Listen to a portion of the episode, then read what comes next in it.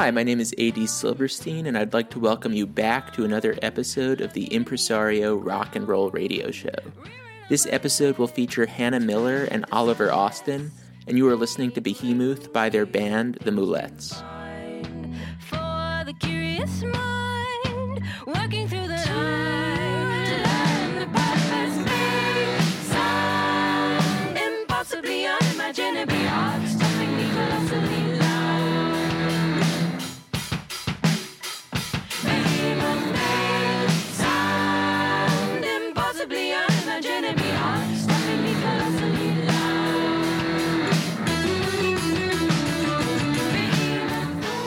you know, I'm a big fan of the Dutch band Jerboa. So a year or two ago, I went online to check Jerboa's schedule to see if they were planning to play in the United States. They weren't. But I saw that in their next show, they were opening for a band called the Moulettes. I figured that if a band as good as Jerboa was opening for the Moulettes, the Moulettes were probably pretty good. So I looked them up on YouTube. The first video that came up was a live studio recording of a song called Behemoth, and as soon as I started listening, I was mesmerized by their unique big sound.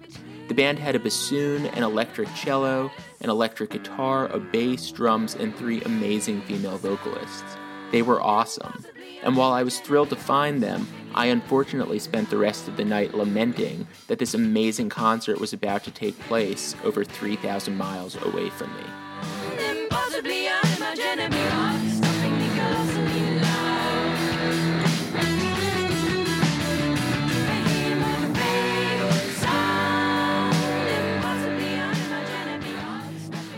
Over the years, the Moulettes have been through many iterations, but the lineup currently consists of Hannah Miller on electric cello, guitar, auto harp, and lead vocals, Raevennan Husbandes on electric guitar and lead vocals, Oliver Austin on drums, guitar, and vocals, and Jim Mortimer on bass, moog, and vocals. All right, so Hannah, how did the band originally meet? We met at school when we were 15, 16, I think. So the original group uh, was Rob Skipper, who also went on to be in a band called the Holloways and a band called the Hares, or Hares, sorry, I should say.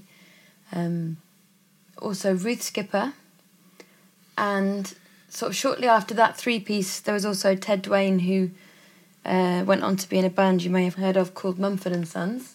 So that was the kind of original five piece. Um, and we were watching Spinal Tap all the time, you know, listening a lot to PJ Harvey and Frank Zappa, and we had our first gig um, at Glastonbury Festival, uh, which was quite an auspicious beginning. And um, Ollie joined kind of soon after, and that's when we took the name Moulettes.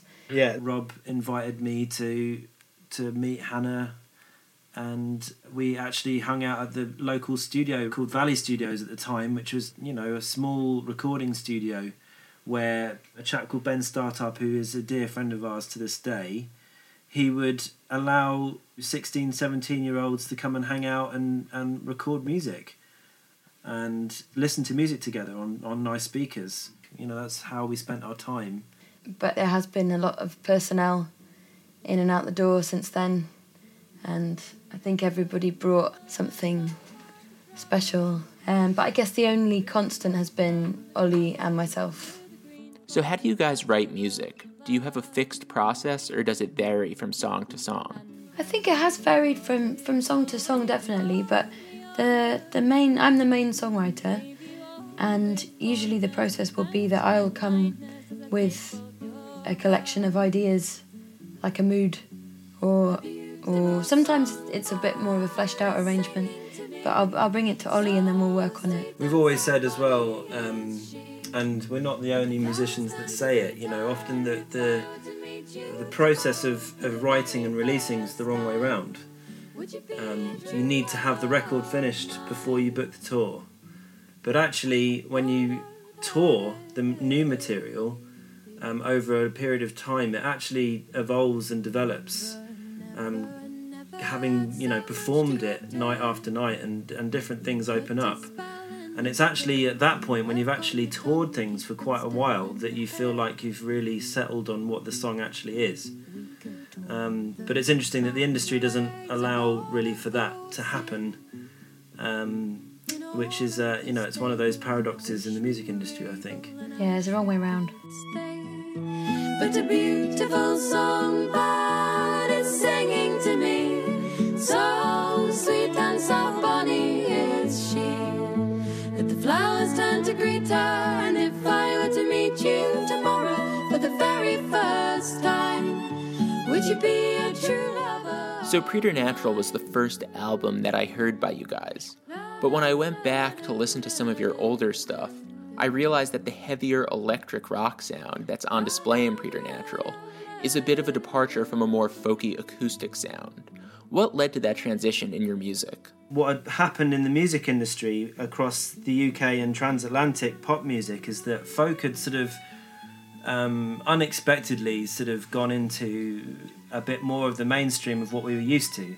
I suppose in the States you have um, country is big, but I suppose that kind of the folk that we're talking about is, um, I suppose, more of that folk revival, folk rock, and then also some European folk influences as well. Um, that sort of for, for an unexpected turn, it sort of it, it, became sort of a thing that that people outside of the folk world started to become interested into, and that conversation had gone on for about ten years in the UK scene at least, and I think we definitely felt that um, we didn't want to be uh, stuck in that conversation, and we also just wanted to demonstrate that um, you know, as artists, it's uh, it's really important to um, keep reminding people that it's part of our job to to keep on changing, and if people are expecting to come to a folk gig, then then that's not who we are as artists, and I think we that that point we just wanted to reiterate with preternatural. So in the terms of like sonically i think we we had that in the back of our minds as well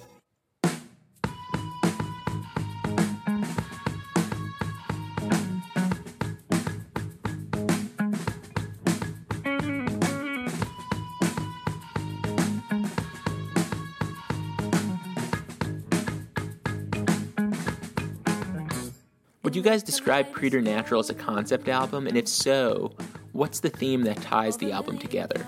Yeah, definitely. Um, each song takes as its starting point um, a specific creature. So it, it's a conceptual album about the natural world, and each song is about a different creature. So Behemoth is kind of an oddity because it's the only one that's not. It's a kind of mysterious. Uh, it's a mystery creature. That one. It's for the creatures that have yet to be discovered That's about the yeah. For example, track two, Underwater Painter, is about cephalopods in general, uh, uh, octopus in particular, and their amazing abilities as chameleons of the sea. And um, Coral is about the destruction of the coral reefs. Um, I mean, it does the overarching narrative. I hope is one of urgency that we try and halt our shameful destruction of the natural world and and as a species just try and hold ourselves accountable for what is a huge uh, disaster that we've created by our existence. So, I mean, that doesn't make it sound as fun as as, as maybe. Well, we just Could be, but- We just tried to find, that, you know, talking about the environment. A lot has been said that needs to be said. I think it feels like as artists we need to find creative and new ways to talk about the en- environment and the natural world in a in a fun and joyous and creative way, but without trying to sound too preachy. And I think creatures is a really good starting point because um, I mean, the UK are particularly um, we're big animal lovers as a culture, but I think there can, you can find a lot of common ground with people because a lot of people just love looking at weird and wonderful creatures. And um, if it's trying to find that common ground where you can communicate something a bit bigger um, about um, what's on our minds as artists, and I think that that's kind of one of the starting points of where that record started. Yeah, it wasn't all doom and gloom. It there's definitely just. It was a real love song to the to the natural world. also the theme we're talking about is is truth. As you know, there's all this sort of chat about post-truth world and all this stuff, and I think that's quite an it's quite an inspiring place to start as an artist because we see that the one of the jobs of, of artists is to challenge people to think differently about things. Um, but that's not to say that you have to throw out everything that's been learnt before. Um, and it's also not to say that you um, you can just make up your own truth and that's fine without any accountability, which seems to be what's uh, seems to be more fashionable now than ever.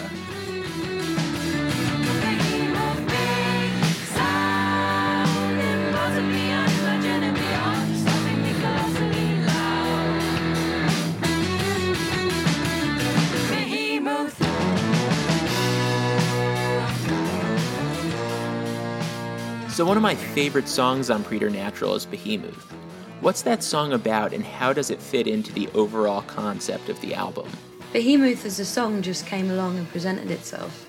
You know, it demanded a certain style of execution. Execution not really being the right word for a record that's about like, Saving it. preserving the longevity of nature. But you know, um, Behemoth is not an acoustic song really. It kind of it does work acoustically in a way, but it kind of set the tone, I think, for just a bit more of a bombastic And that was one of the first songs that came out. uh, yeah, it, that really did emerge kind of almost in its it had definitely had a character you know when it was born it came from a kind of internet conspiracy about um, a sound that they recorded in the pacific um, The bloop. uh, which which is named the bloop if you want to kind of go down a bit of an internet wormhole and from the kind of volume of the sound and the type of the sound it just sort of sparked this hysteria where people were suggesting that it must be this enormous mammal as a species i think we can be quite arrogant and i think that it's just important to be aware that there's this whole dimension of the natural world that we perhaps don't really understand or there's things that we haven't anticipated In fact, that's what preternatural means. Um, it's quite an interesting word. It's the space between the known and the unknowable. Oh, interesting. So perhaps there are things that are unknowable. I would imagine there are, particularly in our lifetimes with everyone working together. There's only so much we can achieve together. And I suppose that's also why we thought we needed to obviously do something interesting with the sound of what we were doing as a band. We wanted that first track to have a big impact. Um, we wanted the people listening to it go, wow, okay, these guys are um, doing something different this time immediately, and that's the point that we wanted to get across. So we wanted to create us this sort of sense of the listener not knowing, you know, where where the album was going to go.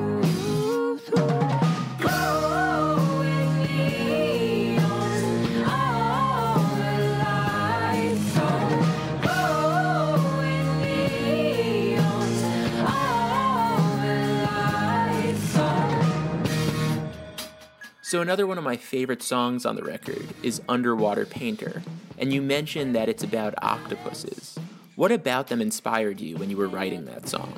I get really excited about octopuses because um, there's a lot of things that are only gradually becoming understood about the way that they operate. They're very complex. They've got very complex DNA.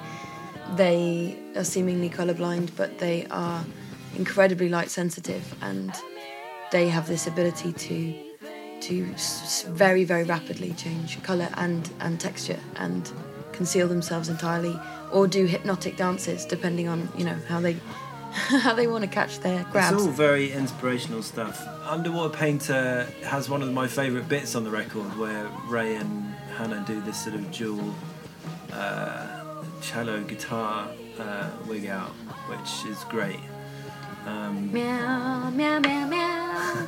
That bit. yeah. Um, Yeah, I know the one. It's great. you know when when players are playing off each other and um, even sometimes playing the same same lines together it's um, it creates quite a strange sonic tension um, you can get some Quite new sounds that you wouldn't expect if if um, yeah same instruments are playing the same lines Blends. Unison interesting blends. blends yeah Yeah, I know Frank Zappa used to do that a lot, and yeah yeah, exactly, exactly. Um, Zappa is is in our pantheon of, of saints. Heroes.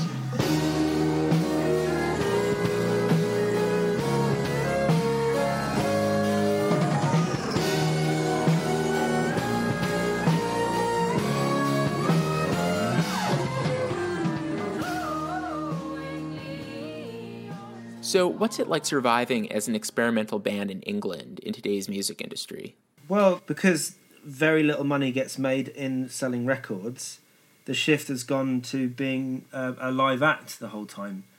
So um, that's the biggest difference that's happened is that we, to make the business work, the boring side of stuff work, it feels like we have to be on the road uh, a lot of the time.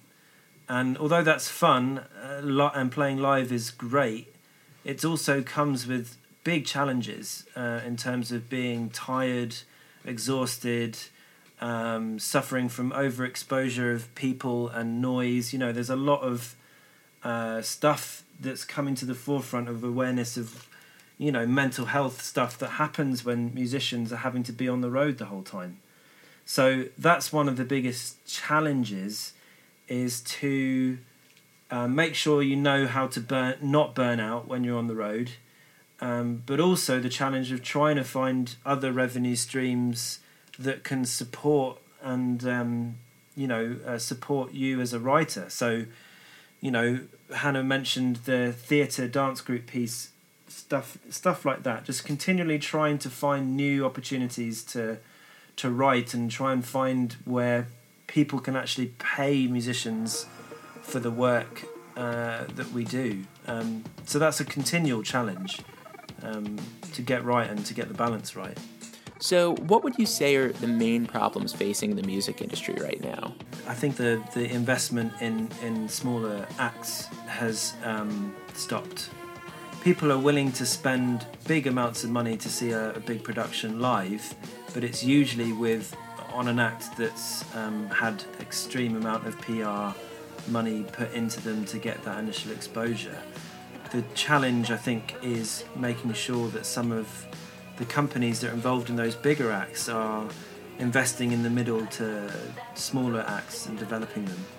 Um, and because there's been not as much money around, they've been more reluctant to to invest and take those risks. Um, And there is a disconnect as well between acts that people are very nostalgic about, such as Kate Bush or like uh, contemporaries um, who had a lot of freedom to spend time in the studio. Um, there's a disconnect between seeing the value of those those acts and the kind of, as we were describing it, cultural deficit now of, of, of ideas so that you're still seeing the Rolling Stones on the covers of magazines. it's just like Bizarre. it's not how it should be you know and Right. amongst our contemporaries i could think of many people who i think are doing very exciting things doing very um, original um, unique things that they're bringing themselves to but they're unfortunately hampered by there's only about 6,000 people that know of what they're doing. yeah So, going off of that, when I found you guys through Jerboa, I was both ecstatic and a little depressed because, on the one hand, I think you guys are amazing, but on the other hand, I knew that had I never met Beck at the Amsterdam Conservatory, I probably never would have found your music, or Jerboa's for that matter, since the algorithms that promote music on apps like YouTube and Spotify don't recommend music based on quality, but rather more superficial, quantifiable factors. yeah it's, a, it's actually really interesting to look up what those factors are Yeah. know. and Yeah. It's, it's things like things that have been very successful for example is looking for things that are a similar bpm a similar you know um, the same key the same feel and the same energy level. Yeah you're exactly right that it doesn't look for talent or craft. Well, and, and marketing marketing is is is putting uh, is telling people where to go as well, which is which is really strange. Um, it has its perks, but if you're starting from a simple place, you're going to be listening to simple music for for years to come because the algorithms are telling you to do that, and the playlist that you you know. And I think that, that that's quite an interesting time that we're living in self-fulfilling playlists yeah, it's, it's it's so interesting talking to. You have to have those kind of meetings with people in the industry about the way that the market's going and where it's you know how these things are working. And so yeah, there there isn't necessarily a right answer of where things can go, but I just think it's really important for people to be challenged uh, in a safe creative space. I think that that's important. So as I- long as that's happening in the mainstream, I see it as new, like a. I see it in terms of nutrition, and I think you know certain very saccharine, uh, mainstream pop music that's that's sort of not saying anything new and just a bit bland. That's the uh, the musical equivalent of eating Angel Delight every day, and that's not going to do you any good. But people can survive on bland food. I don't think they could survive on Angel Delight. Probably not Angel Delight, but they can uh, survive on bland food if needs be. But I think what we're talking about is perhaps more serious. It's like the Cultural deficit. that's yeah cultural deficit, and that that's that's there is that slight. It all sounds a bit serious, but I genuinely that's what drives me to be an artist. Is I genuinely think that I have a role to play in that in that um, in that very sphere of trying to challenge and push people's ideas and get them to think about new things Whilst they dance. whilst dancing.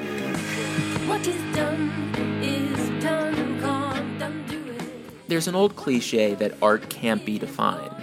And to me, what that cliche means is that the boundaries of our own artistic tastes are undefined. For instance, I may hear a song tomorrow that is unlike anything I've ever heard before, and it may redefine my entire perception of good music. I mean, can you imagine how Mozart would have reacted to hearing Charlie Parker or Jimi Hendrix? The problem with using algorithms and computers as a means to discover great art is that great art is not formulaic. We don't know why it's great or why we love it, and we therefore can't tell a computer what to look for. As Claude Debussy once said, works of art make rules, rules do not make works of art. I personally believe that great art, by its very nature, is preternatural.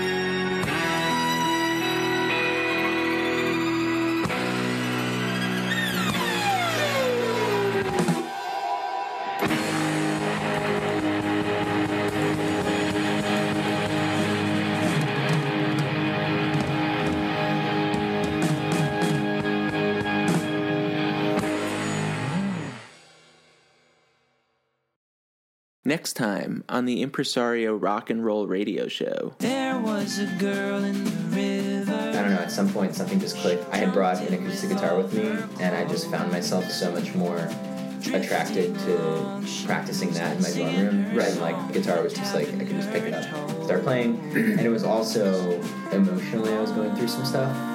And that was when I started writing as like a catharsis.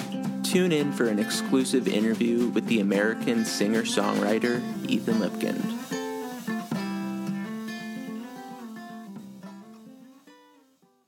Hey friends, thanks for tuning into the Moulettes. If you liked what you heard, please download the podcast and write us a review.